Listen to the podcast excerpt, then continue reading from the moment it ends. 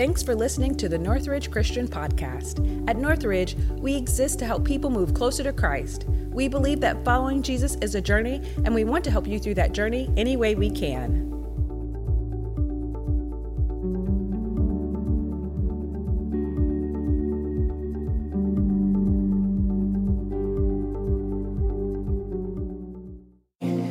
Hey, listen, I'm so glad. I'm so glad that you guys are here. I'm so glad that you're hanging out with us because today we are continuing our series called Thanks Living. And throughout this series, it is our goal that you guys would become, that we would become a community of believers that are marked by gratitude. That's what we want. And today we're doing things a little bit different.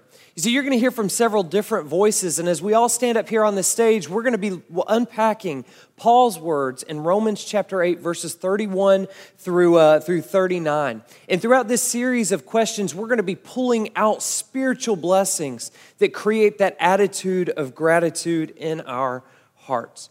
The very first thing that Paul says as a blessing that we as believers can claim is this in Romans 8:31, if God is for us, who can be against us? And listen, when I read through that, I become really glad that Paul phrased it in that way. You see, I'm glad that Paul didn't simply say, Who can be against us? Because the, the answer to that question would be three miles long. See, at any given moment, there's, there's different things, different people that stand against me. You know, every driver on 441 comes to mind. All three of my children at times come to mind. But Paul doesn't say that. Instead, he says this He says, If God is for us. Or maybe since God is for us, what could possibly be strong enough, capable enough to stand against us? You see, what Paul does here is this question, it puts everything that stands in opposition to us in the context of our omnipotent God's immeasurable grace. God is for us. He's not ambivalent towards us. He's not undecided about us. He's not hot and cold with us. Our God is for us. And that's a blessing that causes celebration in our hearts. Listen, I went for a run the other day, and I, I went for a run while it was still dark outside. And for those of you that run outside on the street, you know there's lots of dangerous things that you have to watch out for. You got to watch out for cars, drivers that aren't paying any attention. You got to watch out for debris that's left out in the road. You got to watch out for animals that are going to jump out of the woods and attack you. And it's even worse when it's dark outside. Well, it was dark outside, and I began to hear footsteps that were charging after me and I immediately recognized that there was a dog in pursuit of me. I had just interrupted his morning poop, and he was angry about it, and he was coming for blood. And so all of a sudden, I hear this barking, and I hear this growling, and these steps are charging at me, and it's too dark. I can't see where this dog is or what this dog looks like. But fortunately, as soon as the dog came into view, this dog that's probably about this tall and has way more muscle mass than I do, the dog recognizes me as fast as I recognize him and his tail starts to wag. And he comes up next to me and he walks with me. And all of a sudden, I had this realization that I didn't have to fear the dog that was chasing me. And because of his presence next to me, I didn't have to fear anything else either. Listen, that's what our relationship with Christ is like. You see, he's not chasing us. We don't have to be afraid.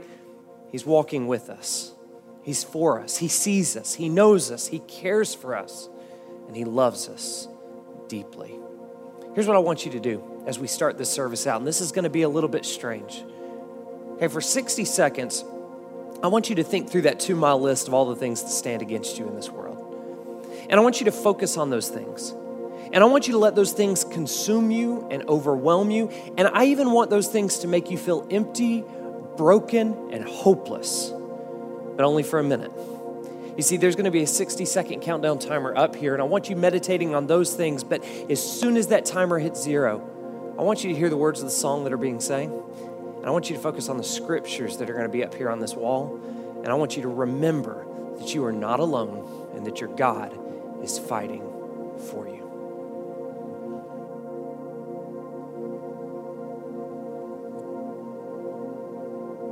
God is for us. He's with us, He surrounds us, and He loves us. So, how will God not also, along with His Son, graciously give us all things? It's an understatement to say that this year has been difficult in so many ways. And we may hear this question and think, no, God has not given me all things. Many of you have struggled with financial loss or health issues or isolation or um, even the death of loved ones. And I know we've all asked God for something and then waited as that request has seemingly gone unmet. We may feel our seasons of difficulty are never going to end. But in times of sorrow and fear and uncertainty, it's especially important that we choose to believe the truth of God's unfailing promises, and it is a choice. We choose to believe that God will meet our every need in a way that reflects His good and beautiful heart. We choose to believe that even in the gifts of loss and grief and pain, God is always working through them for our good. And the blessings from those gifts will return to us in some amazing and God designed ways.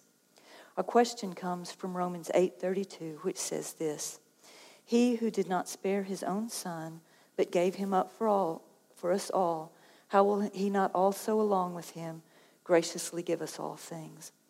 While we were still separated from God by our choices and by our own rebellion, he handed over his son to be the sacrifice for us all, not because he had to, but simply because he loves us so much. Out of his great love, he's already done the hard thing. He's given us the best gift of his son, Jesus. If we were still far from God and he gave us his best, now that we're his children, will he not also give us everything that we need? Will he withhold anything good from us? When we rest in the truth that God gave us his own son, we can have complete confidence that he'll generously give us everything that he's promised. When God tells us that he freely gives us all things, He's telling us that He'll give us everything we need, everything that's good for us, and everything that we're capable of receiving. God's generosity is limitless, and His timing is perfect. So we choose to believe that when He says no to something, it's because He's got something so much better to give us, something that we may not be capable of receiving if we got what we had asked for. So, in this coming week, I encourage you to read through and meditate on Romans 8. In it, Paul tells us about um, some of the, the good and wonderful gifts that God freely gives us. He tells us that through the gift of Jesus, we are free from condemnation and free from the power that sin has to control our lives. We have the gift of the Holy Spirit that gives us a life of peace. God has adopted us as His children and given us a family and an inheritance. He chose us to be his agents for change and for blessing others, giving our lives meaning and purpose. And he's given us a divine calling by inviting us to join him in his work for good in the world. And we've been given salvation through his abundant mercy and grace. God has freely and generously saved us, not because of anything we've done or haven't done, but because he loves us and because his desire is to have a relationship with us. He saved us not just for a, a, future life in heaven, although we do have that promise, but He saved us so that we can live abundant and fruitful lives here and now. And He gives us all these things through the gift of His Son, Jesus. And now we get to celebrate God's love and generosity. We get to receive another gift, the gift of communion. And this is a gift that we can share with each other and with Jesus. So as we take the bread and juice that represents his body and his blood that was shed for us, we get to spend a few quiet and intimate moments with Jesus in thanksgiving and praise, remembering every good and perfect thing that is ours because God gave his own son up to die for us. Pray with me. Dear Heavenly Father, we love you. We thank you for everything that you've given us. We thank you for the gift of your son. Um, whose life and death and resurrection opened up the floodgates of heaven for us. Um, I pray now that you help us keep our eyes focused on him and on every good and perfect thing that comes from you. In your son's holy name we pray. Romans 8:33 says it this way, and this is the third question, who will bring any charge against those that God has chosen? Who will bring any charge against God, uh, those that God has chosen? And, and it's a picture of a courtroom, uh, is exactly what Paul's trying to, uh, to paint. And you know, if you go into a courtroom, there, there are going to be a couple of things you're going to see. Number one is the judge, that he's kind of the center of that place. And, and, let me tell you what happens when we walk into the, to the courtroom. We see the judge, and it is God. Jehovah God is the judge. Now, what have we already learned about him? Number one, that he is for us. Number two, that he is very gracious. So we're in a good place because the judge is good. But, but then I look over and I see the defense attorney, the person that's going to represent me, and it's Jesus, and he's the son of the judge. Yeah, I'm feeling pretty good about my chances right now, okay? And, and, and so the, the, the, question is who would bring any charge against us? And here's, here's the answer to that question it really doesn't matter because God is for us. Okay, so you, so you get the picture, don't you? That God is for us. It, it really doesn't matter if anybody bring a charge against us. But then all of a sudden we hear this cussing and fussing right there. And it is Satan himself, and he is bringing every charge he can think of. You remember last week he lied? Well, stretch the truth, but, but it was a lie. Do you, you remember two weeks ago you lost your temper? Do you remember four weeks ago when you, you, you yelled obscenities at that driver in front of you? Do you remember in 1992 that you did this? And, in, and he recounts everything because he thinks he can bring a charge. Now, the problem is you and I sometimes overhear those, and can I tell you what we begin to think? God couldn't love me. Uh, God couldn't love me. God couldn't forgive me. And we, we overhear them. But I want you to hear what happens to Satan the accuser. Okay? I, I want you to hear this. It's from Revelation, the 12th chapter, in verse 10. It says, Then I heard a loud voice in heaven say, Now have come the salvation and the power and the kingdom of God and the authority of his Messiah. For the accuser of our brothers and sisters, that's Satan, listen to what he does, who accuses them before our God day and night. Sometimes we overhear that. But now listen to what happens. It says, For the accuser of our brothers and sisters who accuses them before our God day and night has been hurled down. He got thrown out of heaven. He got kicked to the curb. He got bounced. I mean, he, he, he royally got just thrown out on his rear end, okay? he has no way now that he can accuse you. So who would bring who would bring a charge against us? Nobody can. Because God is for us. And then listen to this. Listen to this. It says, They triumphed over him by the blood of the Lamb and by the word of their testimony. They did not love their lives so much as to shrink from death. That's how you and I can kick Satan to the curb. We believe in the blood of the Lamb. We speak up the word of the testimony. We don't love this world so much that we won't give up. This is what Colossians 2:15 says. It says, "With Satan, they disarmed him and made a public spectacle of him." Who'll bring a charge? Nobody. How many of y'all would like to have a victory?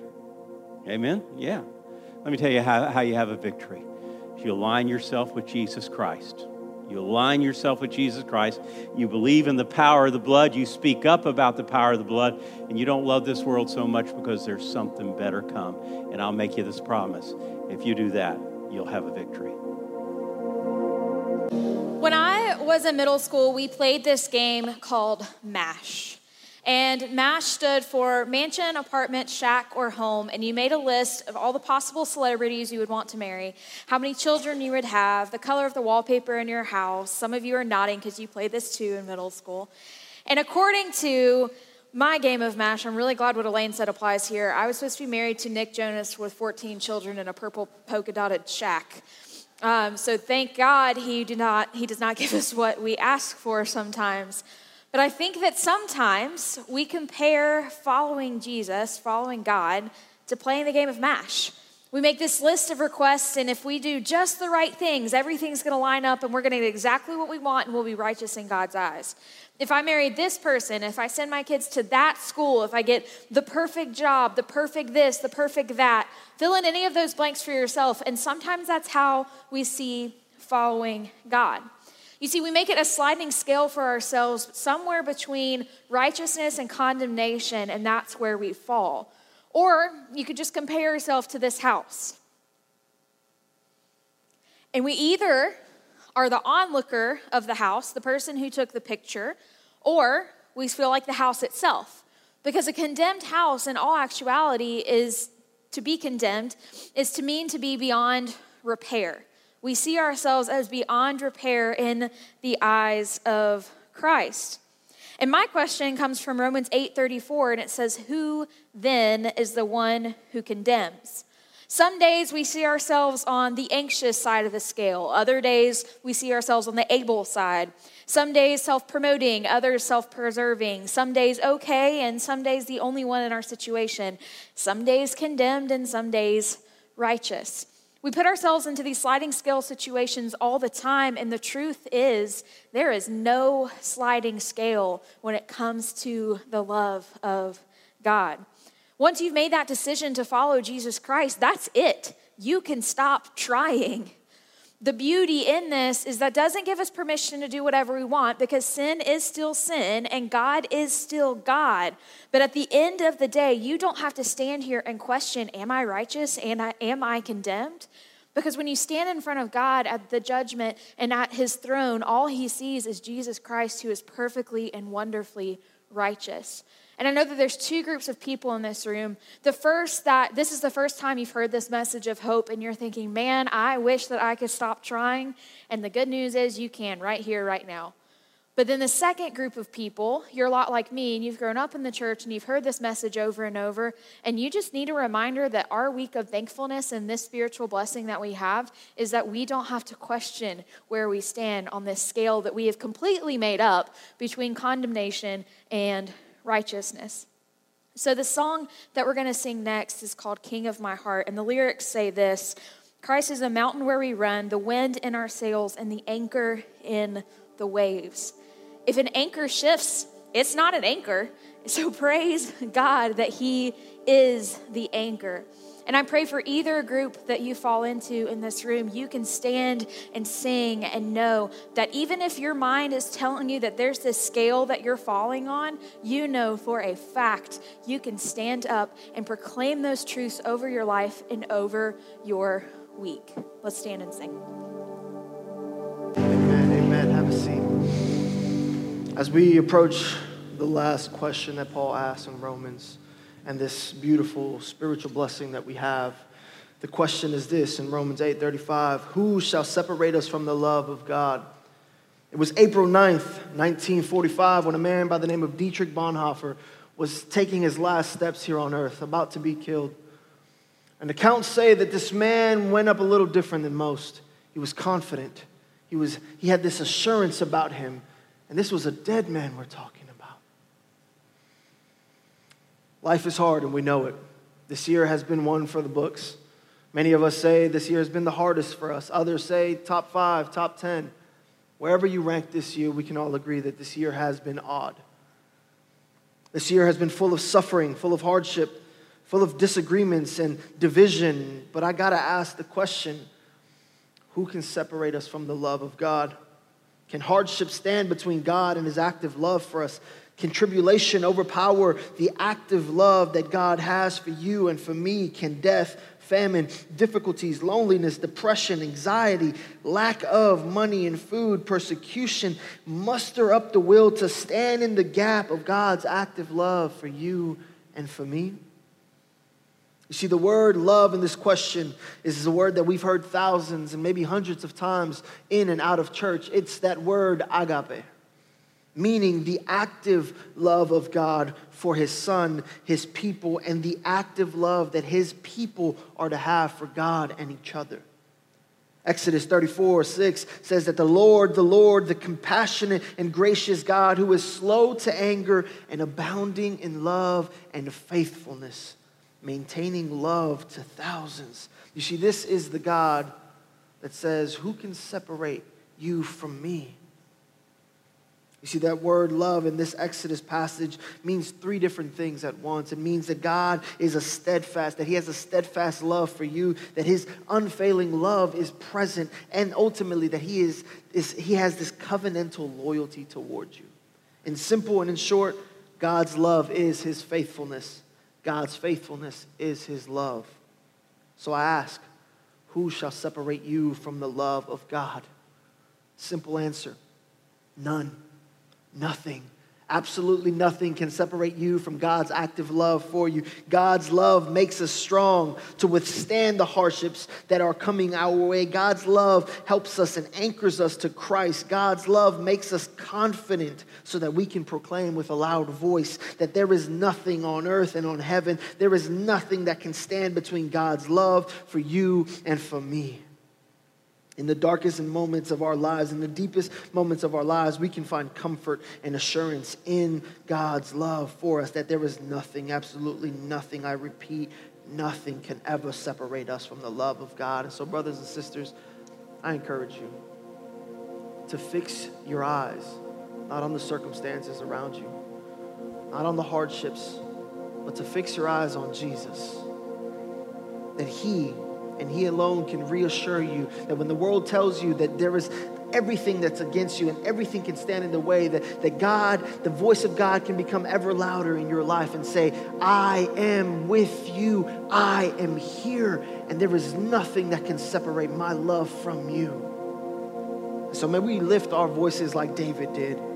May we sing that, that the God's love lasts forever. May we say with our mouth that his faithfulness is known through all generations. May we declare that his love stands firm forever and that he will be established, that his faithfulness is here, and that God, may he respond by saying, I will never take my love for them, from them, and I will never betray my faithfulness to them. And so, we have this amazing privilege right now that we get to see God's love uh, ultimately played out in our obedience to Him through baptism. So, would you um, face the baptism? Thanks for listening to this message. You can keep up with what's happening at Northridge on your mobile device through our Northridge Christian app. If you have any questions about Northridge, you can contact us at info at northridge.online.